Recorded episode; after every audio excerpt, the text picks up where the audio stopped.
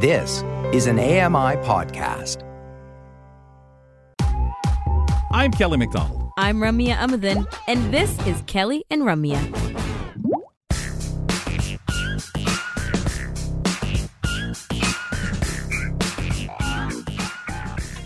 If you have a few moments and maybe you'd like to reach out to Accessible Media Inc., check out the Accessible Media Inc. Facebook page. Great place for conversation. Uh, they'll put up some video uh, content up there for you to check out as well. That's the Accessible Media Inc. Facebook page. If you want to investigate AMI Audio a little more, follow them on Twitter at AMI Audio. That's the handle, at AMI Audio. Ramya's handle uh, is uh, at all rams with a Z on the end. Mine at AMI Kelly Mac, in case you want to follow along as well with us. Feedback at AMI.ca if you've got questions pertaining Accessible Media Inc., AMI TV, AMI Tele, uh, whatever it might be, AMI Audio, of course, you can do it there. Feedback at AMI.ca. Ramya Amuthan, Kelly McDonald, host of the show. And on Thursdays, we talk a little bit of tech, we also get into maybe some carrying our tech around. Let's bring on Michael Feir.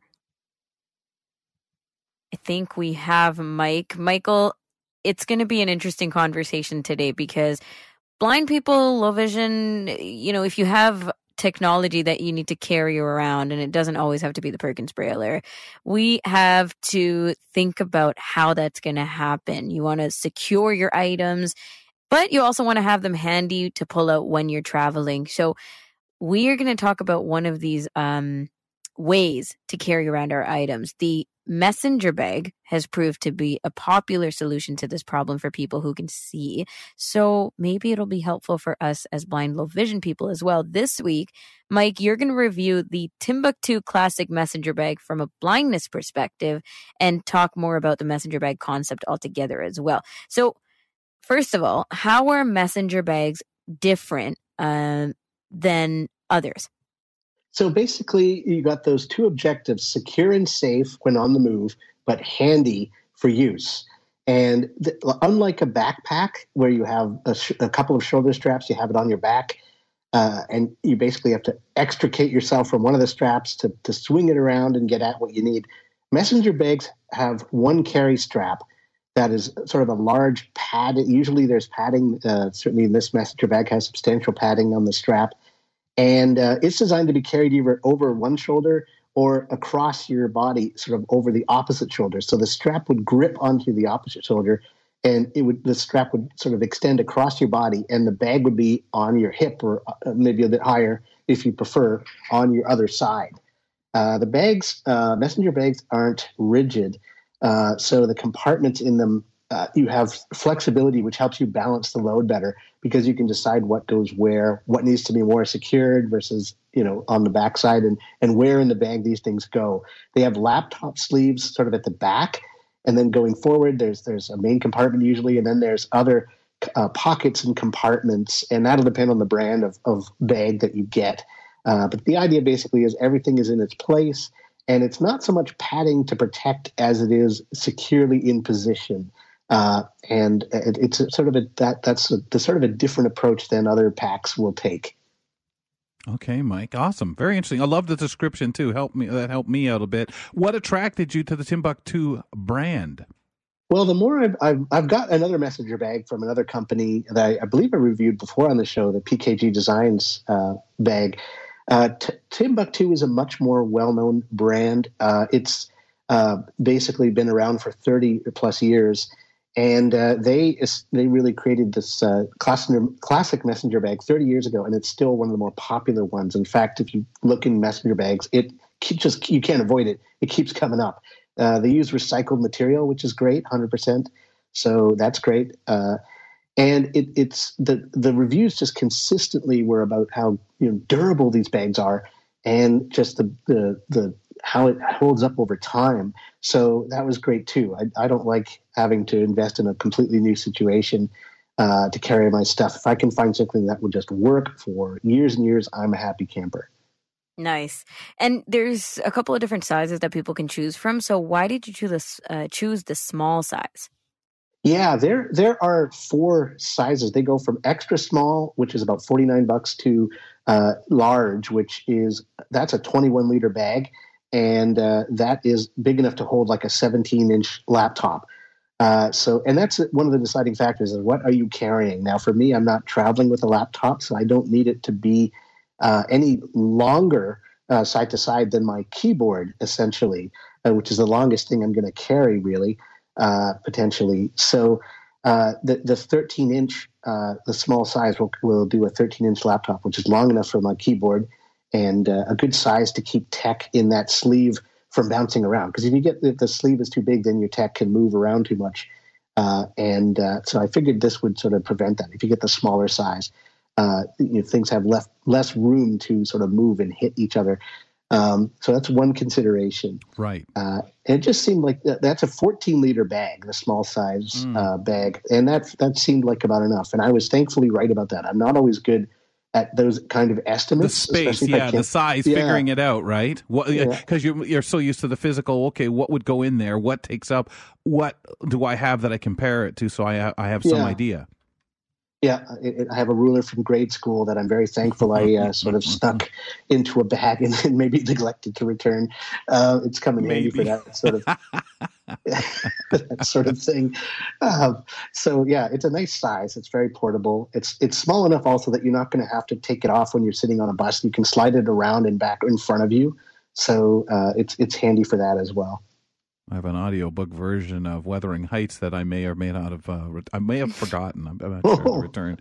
Uh, what compartments does the classic messenger bag actually have? So you got a few. You've got the laptop sleeve at the back, right? That's the that's the farthest back you can go, uh, and that offers a bit of padded protection. Uh, not a ton of padding, but a little bit.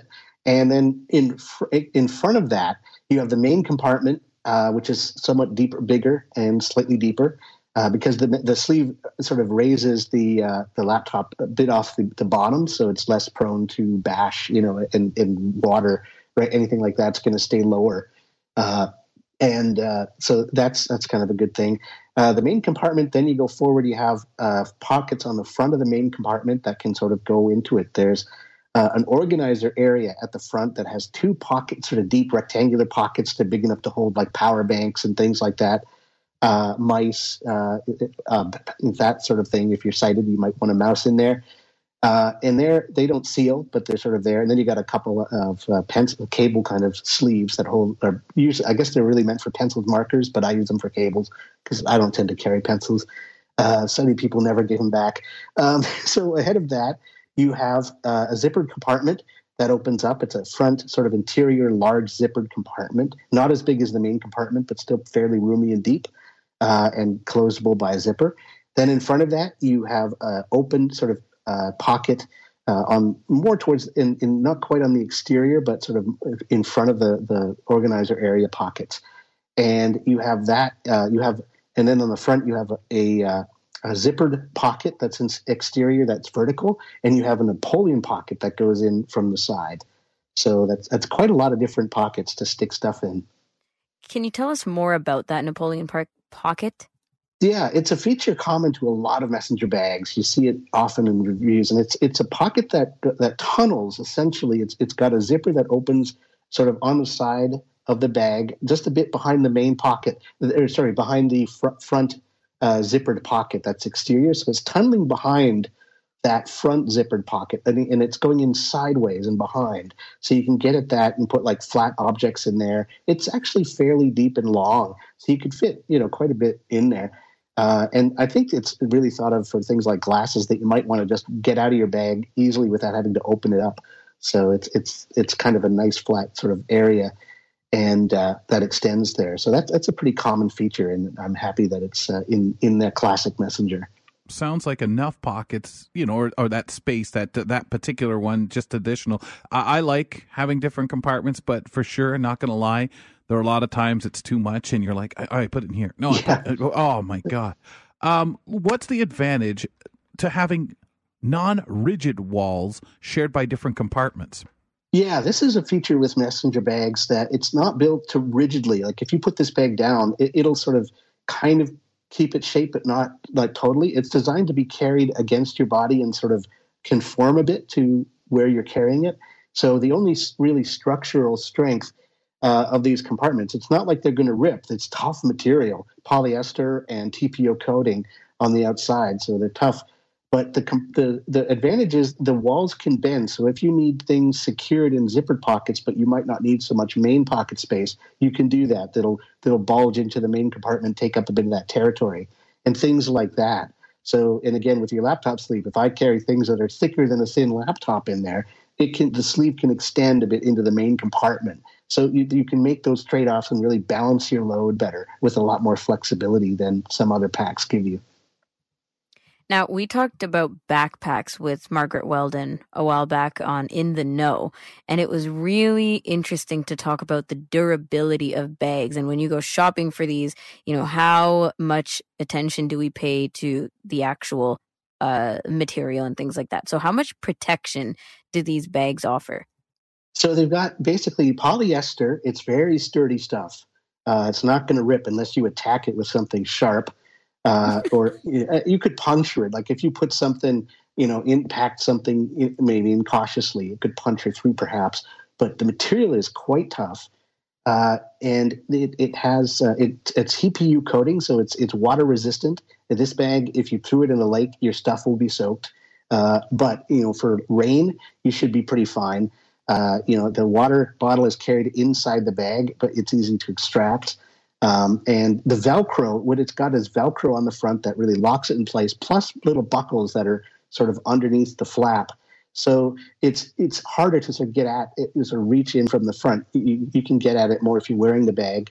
Uh, it, it's a bit easier to get at those buckles than if you're just coming up. Um, and it, it, the Velcro will really hold it shut, so you can really move and not worry that things are going to fly out. Uh, it does make a ripping noise when it opens, so you have to be sort of mindful of that. Um, but you don't have to worry about stuff falling out if you've secured stuff well.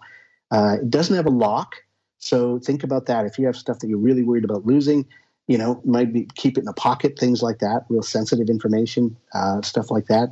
Uh, but it, you know, you're going to hear someone ripping that Velcro, uh, getting into that bag, and uh, probably feel it. Uh, so uh, it's it's as secure as you are, which is true of most things, right? I mean, I'm sure if someone came up, threatened you, uh, you know, you'd, you'd probably cough up the goods and not get like injured, right? So, you know, barring the real extraordinary, uh, you're going to be in pretty good shape that way, I think. Yeah, so true. Uh, and and Mike, I I, I kind of used to love the the ripping noise unless I was sneaking in to get something a snack that somebody. Do you really need that now? Hey, we're trying to do something here. Yeah, uh, that, that's like that. Exactly. what are you doing? So when we look at it, Mike, how happy are you with this messenger bag? I am pretty good. You know, uh, I've only had it for a short time, so you know, time will tell more as it goes on. But I'm very confident. It fits my stuff really well. Uh, there's still room to spare in the main compartment, which uh, I'm not quite sure what I'll end up using that more for as I travel more. But uh, you know, it's a nice setup. It's uh, it's got it's good. It's durable. I, I feel safe that it'll keep my stuff relatively dry, even if I'm caught out in some nastier weather. Uh, so yeah, it's uh, it's it's a nice setup, and uh, I'm I'm pretty happy with uh, with how it balances my tech. Awesome, Mike. Well, it's really great. Like I said off the top, we talk about technology with you all the time, um, but sometimes it's nice to get into the carrying of the technology as well because things add up. You know, things really do add up when you uh, start collecting and pairing yes. all your technology together. I have a massive accessories and things, and just every day uh-huh. is like a water bottle and stuff that I carry around. So sure. it really does come in handy to, to pay attention and get a bag that you really like. Mm-hmm. Now the next question is, how much muscle do we have to carry all these bags? Because we haven't gone out in years. Thanks, this Mike. Is true. Alrighty, my pleasure. we'll talk to you soon. Michael Feir joins us on Thursdays to chat uh, technology and a little bit of audio entertainment. I have a sneaking suspicion that we'll talk audio entertainment soon enough because we're heading into Halloween. But going back to the messenger bag, you can find the Timbuk2 bags at their Canadian website, T I M B U K 2 at or dot com or dot ca. I like dot ca. yeah, it's pretty amazing. And I love that versatility because I would have really never thought about bringing something like that to the table in Mike's case. But of course, cases, bags, important. Coming up in just a moment on the program, Fern Lulham discusses a major UK advertising campaign aimed at changing public perception of uh, blind and uh, low vision individuals. We'll be right back.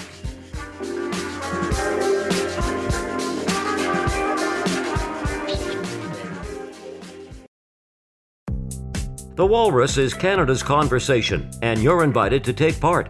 Download AMI's Voices of the Walrus, where professional narrators read selected articles from the magazine.